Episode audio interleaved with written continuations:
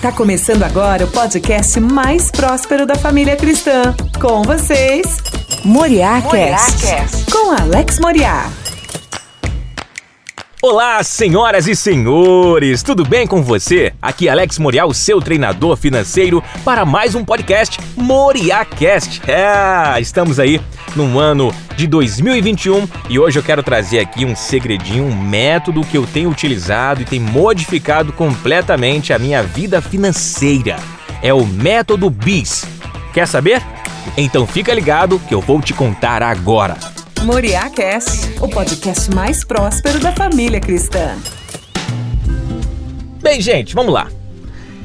Primeiro lugar, eu quero mais uma vez agradecer a sua participação, a sua audiência. Tem muita gente comentando sobre nossos podcasts, enfim, muitas pessoas sendo abençoadas com um conteúdo de valor, com o intuito principal de transformar a sua vida financeira numa vida mais próspera, numa vida mais rica, tá bom? A gente sempre tem um tempero aqui especial, uma tríade que nós aplicamos. Nós trabalhamos inteligência financeira, mas trabalhamos com dois assistentes diretos, né? A inteligência bíblica e a inteligência emocional. Na verdade, assim como a Trindade, a gente acredita que um não pode estar longe do outro, tá bom? Você não consegue fazer algo bem feito se não tiver agarrado com esses três pilares. Você precisa da inteligência bíblica como um manual da tua vida, como uma bússola para tuas ações, para o teu comportamento e automaticamente para o teu resultado. Você precisa da inteligência emocional para quê? ter uma vida mais equilibrada, ter uma vida sadia, ações e comportamentos diante de circunstâncias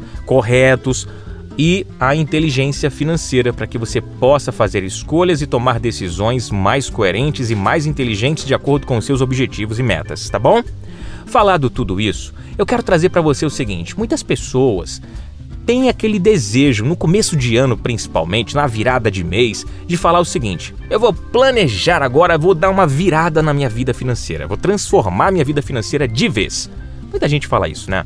Na verdade, muita gente fala isso para tudo. É para economizar dinheiro, é para mudar de vida financeira, é para emagrecer, é para arrumar um novo amor, né, arrumar um casamento, enfim. Todo mundo fala a partir desse ano eu vou ter um relacionamento melhor com Deus. Enfim, viradas de ano geralmente nos leva, nos levam a viver uma reflexão da vida. É onde a gente aperta no reset lá e quer fazer tudo zero, tudo do novo. Tudo bem, tem nada de errado nisso. O que tem de errado é você simplesmente esperar o ano virar para que isso aconteça, ou seja, um ano, de um ano em ano você tenta procrastinar, fica postergando as suas conquistas. E o ano todo você simplesmente fica reclamando por não conseguir os resultados e fica ainda jogando a culpa para terceiros. Ah, esse ano o governo não está pagando direito. Ah, esse ano nós estamos numa pandemia e o governo não conseguiu distribuir a renda de forma correta. Você vai estar sempre olhando para terceiros e justificando a sua, como eu posso dizer, inércia, a sua não conquista, tá? A sua estagnação. Pois bem, a sua estagnação é ela quem tem provocado o teu não crescimento. Tanto que quando vira o ano, você sente uma vontade de fazer algo diferente, porque você sente que precisa mudar. Se você sente que precisa mudar, é que na virada de ano, ao menos nessa virada de ano, existe um ponto de consciência que bate em você. Mas a tua rotina ao longo da vida te diz que esse ponto de consciência pode ser ignorado e você meio que empurra com a barriga, como você quiser. Onde eu quero chegar com o método BIS? O método BIS é um método que eu tenho descoberto e, na verdade, numa conversa, numa mentoria com um grande amigo coach, o Marcos Celso, ele trouxe um insight para mim que eu peguei isso na hora. E, meu amigo, eu falei, cara, tá mais que correto. Ele falou que em uma reunião, num evento que ele participou, inclusive com o Paulo Vieira, né, ele é amigo do Paulo Vieira direto, e ele falando que um segredo que o Paulo Vieira contou. Não importa a quantidade de livros que você leia.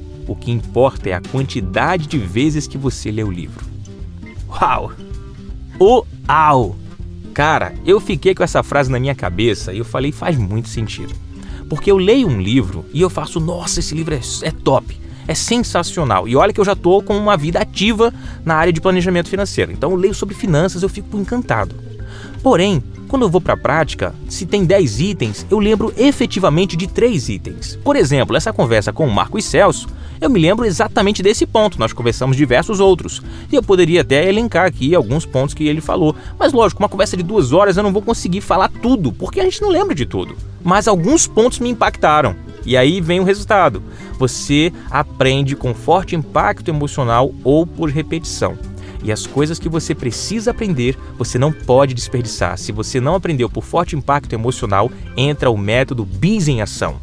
Livro, leia duas vezes no mínimo. Aulas, assista duas vezes no mínimo. Palestra, assista, faça anotações e leia tudo de novo.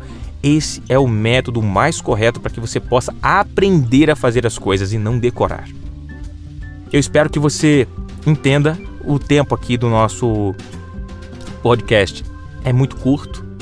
Eu vou fazer live sobre isso, eu vou fazer um conteúdo mais denso sobre isso. Então siga-nos nas nossas redes sociais, arroba Alex Moriá no Instagram, no YouTube, no Facebook. Meu muito obrigado, batemos mil inscritos no YouTube. E se você não faz parte desses mil, corre lá e se inscreve. É só colocar Alex Moriá Finanças que você vai achar a gente. Tá bom? Vou ficando por aqui, desejando uma ótima semana para você e pense nisso tudo aquilo que for relevante, que for importante para sua vida, para o seu trabalho, para o seu casamento, faça no mínimo duas vezes com anotações para que você aprenda e que você não tente decorar. Tentar decorar é se auto-sabotar. Pense nisso. Deus te abençoe e lembre-se: seu problema não é dinheiro. Agora que já se ouviu tudo, aqui está a conclusão. Tema Deus e guarde os seus mandamentos, pois isso é o essencial para o homem. Até a próxima. Shalom! Você ouviu Moriá Cast com Alex Moriá, o podcast mais próspero da família cristã.